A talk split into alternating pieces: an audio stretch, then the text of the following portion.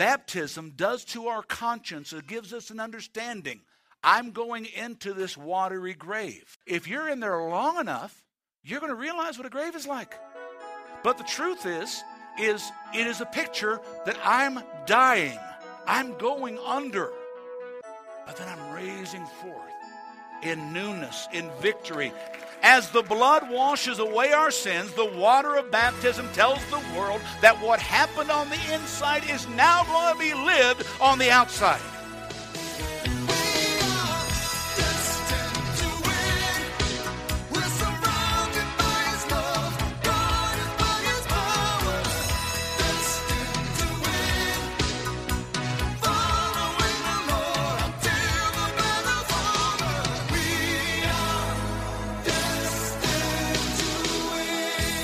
Welcome to the Destined to Win podcast with pastor and teacher Tim Masters. Pastor Tim is the senior pastor of Victorious Life Christian Center in Flagstaff, Arizona. I'm Joe Harding, inviting you to join us for worship services Sunday mornings at 10 a.m. at the Flagstaff Middle School Complex. For more information on the ministries of Victorious Life Christian Centers or to make a donation, visit us online at vlccaz.org. That's vlcc az.org. Now, with today's message, here's Pastor Tim Masters.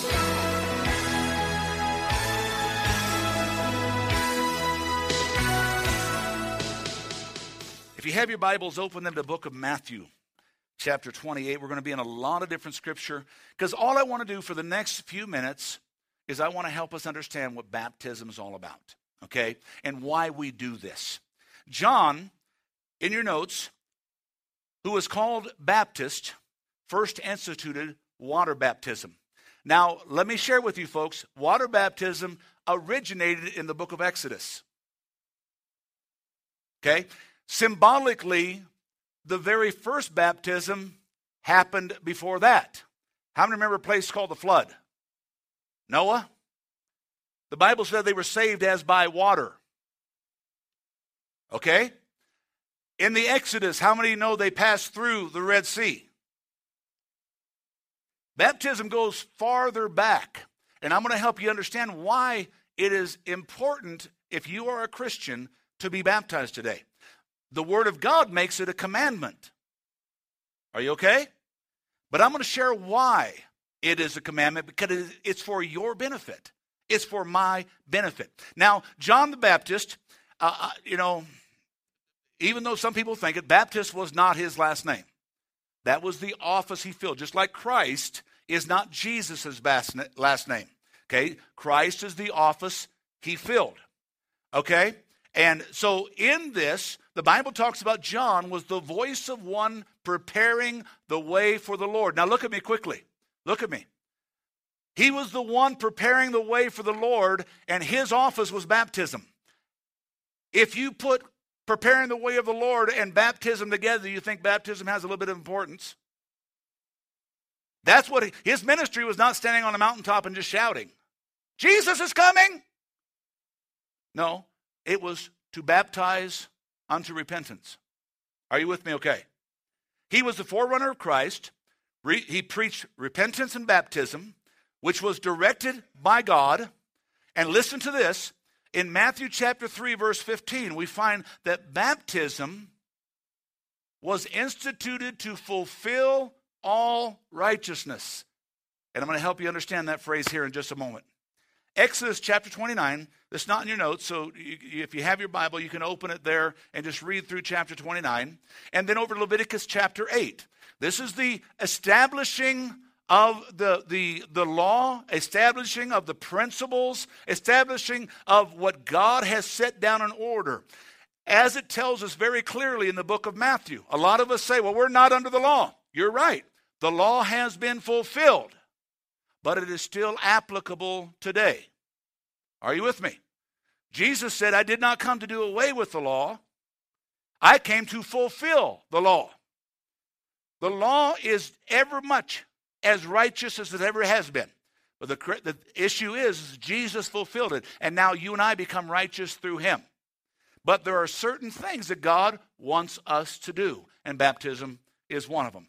In Exodus 29, excuse me, Leviticus chapter 8, we're instituting the high priest and the regular priest.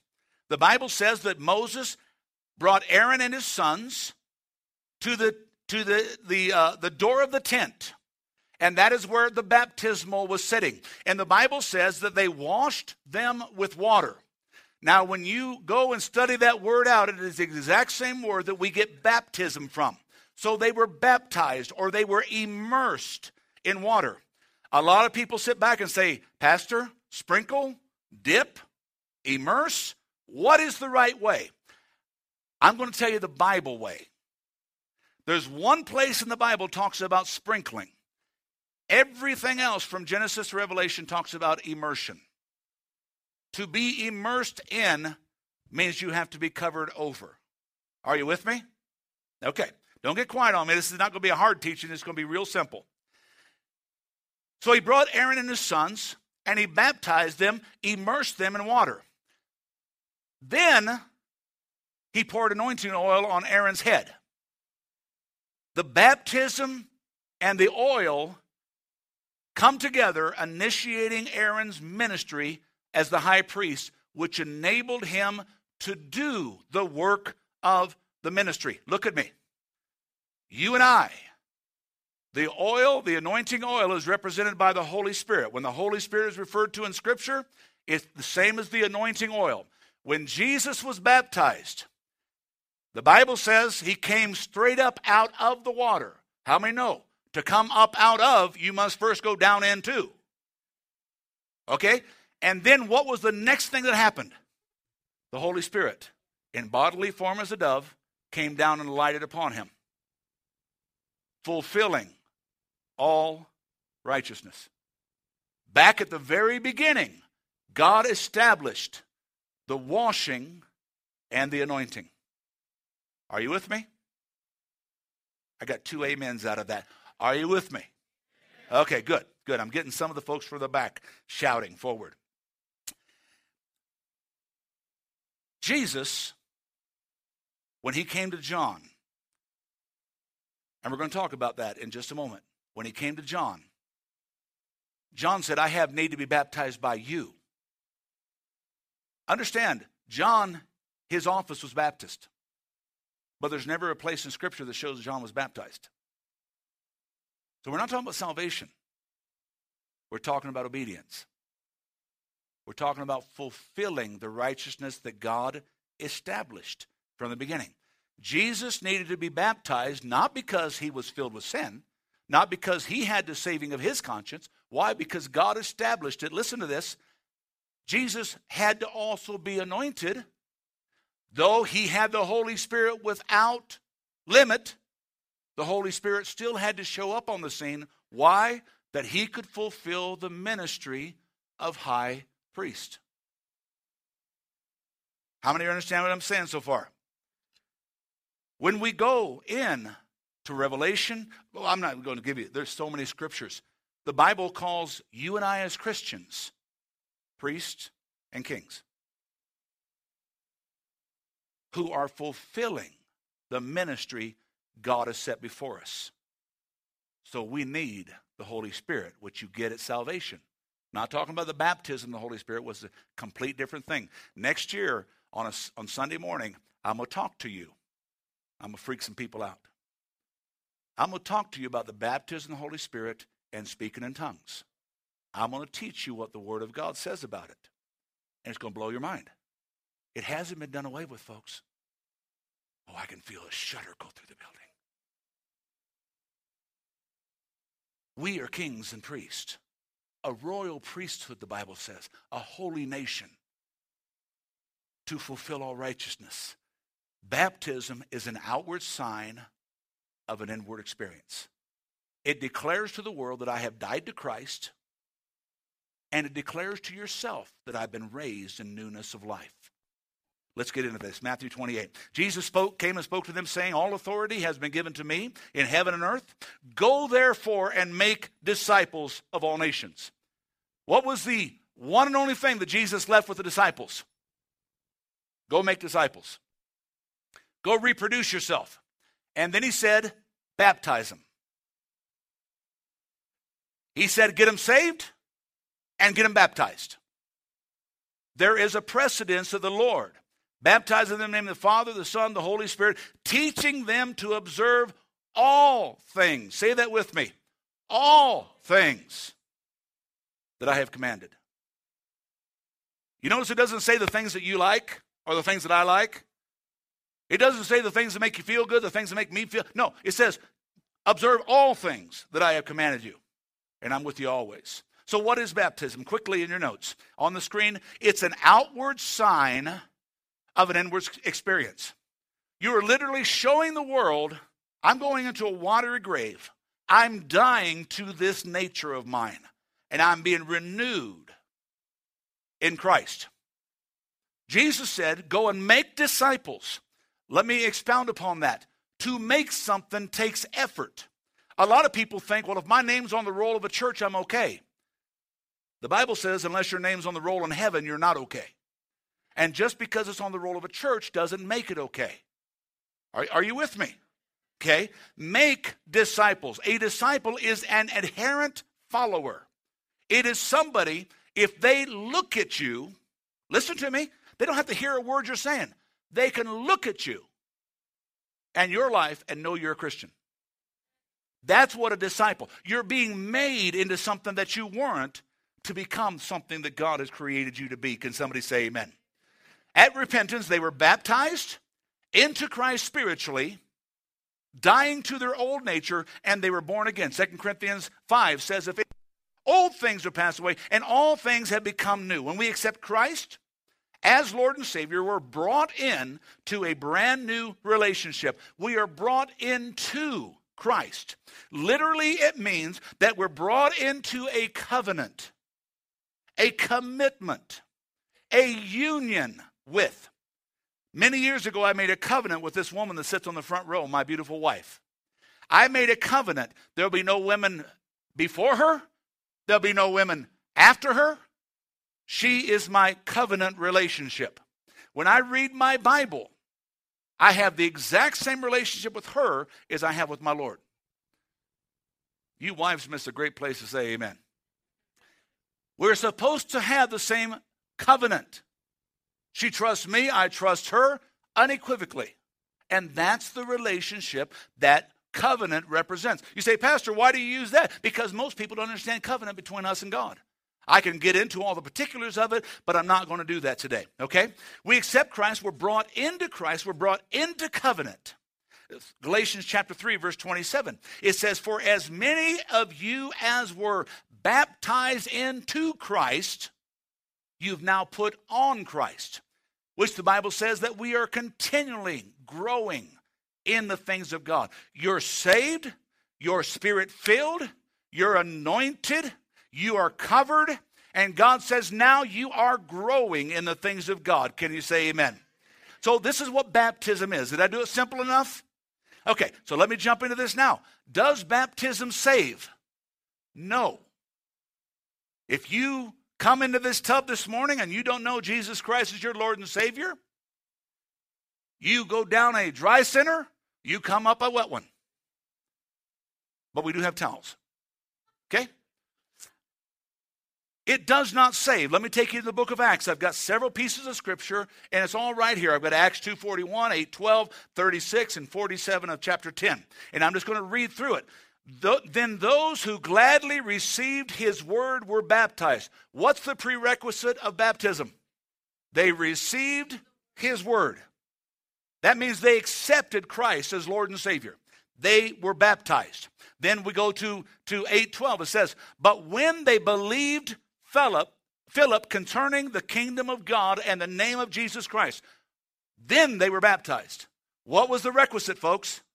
What was the prerequisite? Come on, it's not a trick question. What was it? They believed. They accepted Christ as Lord and Savior. Then they were baptized. Over in 836, as they went down the road, the eunuch and Peter or Philip were together in the carriage. Philip was one of Sheba's uh, servants. He was one that ran many of their men, men servants and women servants. And he was a eunuch because of his office. That was the office he held. He had been, I'm not going to get into detail, but you can figure it out, okay? They were going down the road, and the eunuch said, See, here's water. What hinders me from being baptized? And look what Philip said. Should we not baptize? He's received the Holy Spirit. You receive the Holy Spirit when you get saved. What was the prerequisite? Salvation. Salvation wasn't baptism. Baptism was an aftermath of salvation. The Word of God tells us. So in our text, Jesus said, Go and make disciples. There's a lot of people in the church of Jesus Christ that want to sit back and say, Well, bless God, I like your church. I just don't like everything about it, so I'm going to find one that I like. Well, the Bible talks about people like you. Oh, did I say that? In the last days, they will heap upon themselves teachers having itching ears, wanting to hear what they want to hear. Matter of fact, it goes on to say in that same passage, they will trade the truth for lies and doctrines of demons. You say, Pastor, that's kind of hard. I mean, come on, we're doing baptism. Folks, my job is to equip people, it's not to tickle ears. My job is to build God's people that we can deal with issues in life. Am I doing okay this morning? How many still love me? Okay, good. I'm not going to ask how many want me to shut up and get off of here. So let's go on.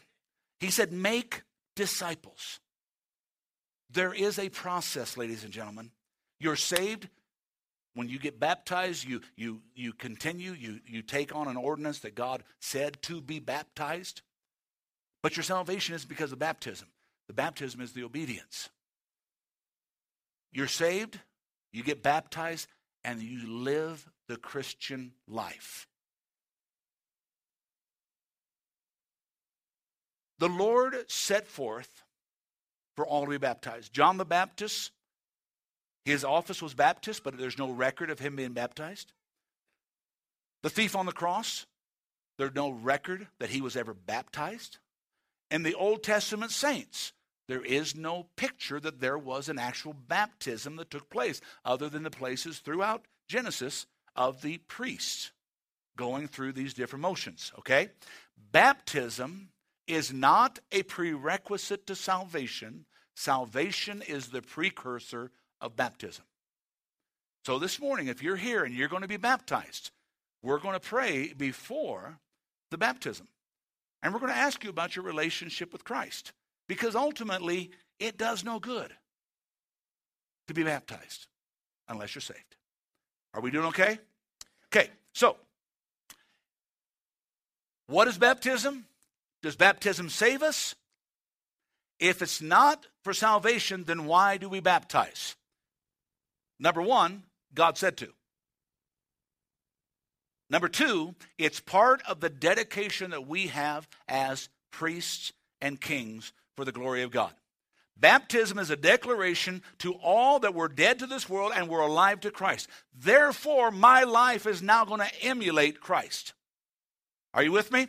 Let's go down to Matthew chapter 10. Therefore, and this goes back to the fact, folks, it does no good to get baptized if you're not saved, if you're not living a Christian life. You say, well, Pastor, I, I make mistakes. Mistakes are fine, folks. Some of the greatest testimonies that I've seen in people's lives is when they make a mistake and they repent for it and they go in front of the people they made a mistake and said, Please forgive me. It is mind boggling what it does in people's lives. Therefore, whoever confesses me before men, confession is not just a verbalizing, it is a lifestyle. Are you with me? Okay? So, whoever confesses me before men, I will confess you before my Father in heaven. But whoever denies me before men,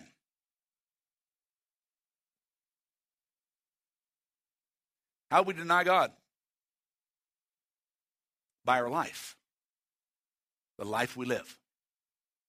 Hey, Pastor, this is hard. You want to find hard, read the rest of it. You say, well, Pastor, living the Christian life is, you know, it's hard. No, it's not hard. It's impossible. That's why we need Jesus. You can't do it without him. Going to church doesn't, doesn't make you a Christian any more than going to McDonald's makes you a Big Mac. It, it doesn't happen. It's a decision of heart, of life. And this is a decision of obedience. Are, are, are you understanding something about baptism today? People ask, what if someone loves God but dies before the opportunity to be baptized? Well, my answer is very simple God knows their heart. If they could have, they would have, but they didn't. Then the other side of the coin, people ask, well, Pastor, what if somebody knows they should be baptized but refuse to be baptized before and they die? I answer it the same way God knows the heart. I wouldn't understand if I go back to the example with my wife. If I tell my wife I love her, why am I not coming home to her? Why am I not living at her house? Why am not being with her? Why do I have a void in that relationship?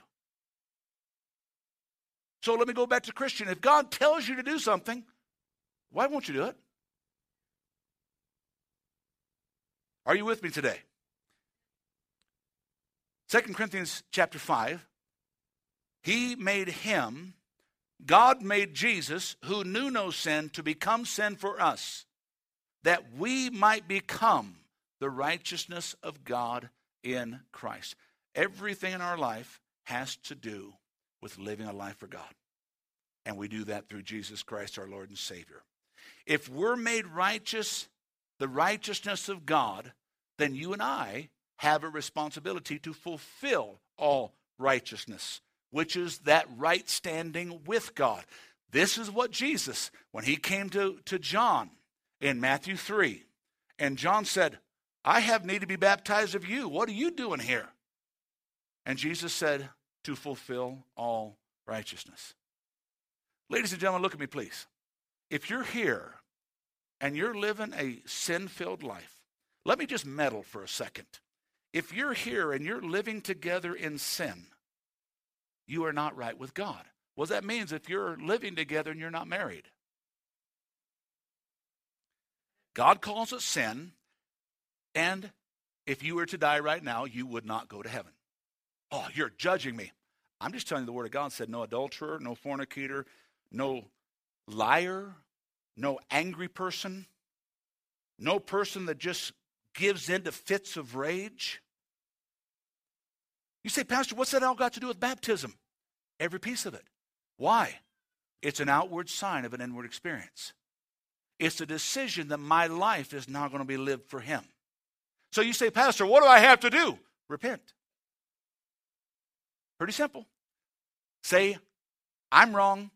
Forgive me. Well, you don't know what they did to me. Don't care. It ain't worth keeping me out of heaven. I got three amens and they all came right here. Is it worth keeping? Well, you know, I, I was right. And that matters why? Let me see who else was right. Oh, that's right. They nailed him to a tree. Am I making sense today, ladies and gentlemen? Baptism, just like communion, is not just something we do, there's really a point to it. Are we okay that I talk about this? Are we doing okay? Okay. So let me let me bring this thing to a close so we can start dunking people. That would have been great Dunkin' Donuts today. That would have been that would have just went right. Okay. Everybody come up out of the water, we hand them a donut.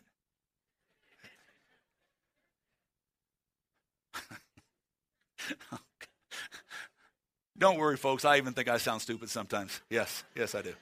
Okay. Well, clapping hands. What are you doing? So, what is the outcome of baptism? 1 Peter 3, it talks about the, the relationship between baptism and living for God. It says there, this also is an antitype. An antitype is just a fancy word that talks about a progressive relationship, that one works in accord with the other, which now saves us. Baptism, not the removal of the filth of the flesh, but the answer of a good conscience towards God. There's two things that transpires. Number one is you're obeying God. Number two, you're telling yourself, I went into a grave and I'm raised in newness of life. What I was, I ain't. Okay? Not good English, but good preaching. Baptism makes our conscience whole concerning the resurrection of the spiritual man. It is hard for us to fathom what it means to be resurrected. Our conscience doesn't understand. We, we look at death as final. To Christian, death is only the comma of life. Am I making sense today, ladies and gentlemen? It's the meeting place of two eternities. Baptism does to our conscience, it gives us an understanding. I'm going into this watery grave. The truth is, if you were held under there long enough, and I've asked every wife in there that has her husband baptized, how long do you want me to hold him under? If you're in there long enough, you're going to realize what a grave is like. But the truth is, is it is a picture that I'm dying. I'm going under. But then I'm raising forth in newness, in victory. Come on, get excited, church. As the blood washes away our sins, the water of baptism tells the world that what happened on the inside is now going to be lived on the outside. That the old ways are passed away, that I've stopped living the life that I used to live, and through the power of God, I'm going to now live the life that God set me forth to live. Let me wrap this up. We get a lot of people to baptize. Ephesians 3 says, Now unto him who's able to do exceedingly abundantly above anything we can ask or think. Listen, according to the power that works in me, it's God's power that works in me that enables me to live this consecrated life, this holy life, this set apart life. Ephesians 4 says, We, though, are to put off concerning the former lifestyle. Remember, make disciples, the progressiveness of it? We have to start living a different life. Okay? That you put off concerning your former life. Stop living that way. The old man, which grows more and more deceitful and corrupt, and be renewed in the spirit of your mind. That you put on the new man. You see the active word there, folks? You're putting off what I used to be, and you're putting on what I'm supposed to be. We're talking about changing our life. You say, Pastor, I can't change my life. Exactly. That's why you need Christ. That's why you need to be born again. Spiritually, Christ died at Calvary, physically also. But when that happened, and you and I look unto Christ and we accept him as Lord and Savior, we become dead to sin according to the Word of God. Romans chapter 6, listen what it says here. What shall we say then? Shall we continue in sin that grace might abound? Folks, God's grace is, is immeasurable, it's amazing grace. But he said, if you have the grace of God in your life, you can't go living in sin. How shall we who died to sin because of what Christ did live any longer in it? Do you not know that as many of us that were baptized into Christ were baptized into his death? We're talking about the spiritual death now. We've died to Christ and we're raised in newness of life. Therefore, we go into the symbolic water baptism. Therefore, we are buried with him in baptism into death. And just as Christ was raised from the dead by the glory of Father, even so we are be raised in newness of life out of the watery grave we go into. If we have been united together in the likeness of his death, once again, ladies and gentlemen, look at me. We're talking about the saving of the conscience. We have a hard time with this resurrection business. So we're actually formulating it and we're physically accomplishing it. Am I making sense? Okay. Say, Pastor, why are you going on? I know all of this. Yes, you might, but most of them don't. Knowing this, that the old man was crucified with him, that the body of sin might be done away with, that we are no longer slaves to sin. For he who has died has been set free. Mm. So we talked about baptism. Is it sprinkling? Is it dipping? Is it immersion? Biblically, it's immersion. My wife and I were raised in a church that sprinkled. When I was a baby, I was sprinkled. Okay? And I always say, kind of tongue in cheek, you know, folks, well, Pastor, didn't that work? Yeah, I got water spots. But the Bible talks about immersion. When Jesus was baptized, how many think the way Jesus did it probably should be the way we do it? You read it in Matthew 3. He went down in, came up out. So, once again, you can't come up out unless you go down in. The eunuch went down in, came up out. Over and over and over, talks about complete immersion. Spiritually, physically, we have to be immersed in Christ. Salvation and in baptism, consecrated, totally dedicated. Colossians chapter 2. In him you were circumcised with a circumcision made without hands. How? By putting off the body of sins in the flesh by the circumcision of Christ. Buried with him in baptism, in which we are also raised with him through faith in the working of God. Ephesians chapter 2, it says, By grace we are saved through faith and that not of ourselves. It is a gift of God. So through faith in the grace of God, which is God's power working in us, who raised up Chris from the dead. And back to uh, Romans 6, we are buried with him through baptism unto death. Therefore, we're going to be raised with him in life. Can somebody say amen? Christ, leave that picture up there, please. Christ, the Bible says, is the Word. And it is God's Word that washes us on the inside and the outside through the regeneration of the new birth. Baptism symbolizes our obedience and washes us on the outside in this generation of life. This is why we baptize. Pastor Tim Masters with this week's message on the Destined to Win podcast. Destined to Win is made possible with the prayerful and financial support of those destined to win. To donate online, visit vlccaz.org. That's vlccaz.org. Destined to Win is a production of Victorious Life Christian Center with services Sunday mornings at 10 at the Flagstaff Middle School Complex.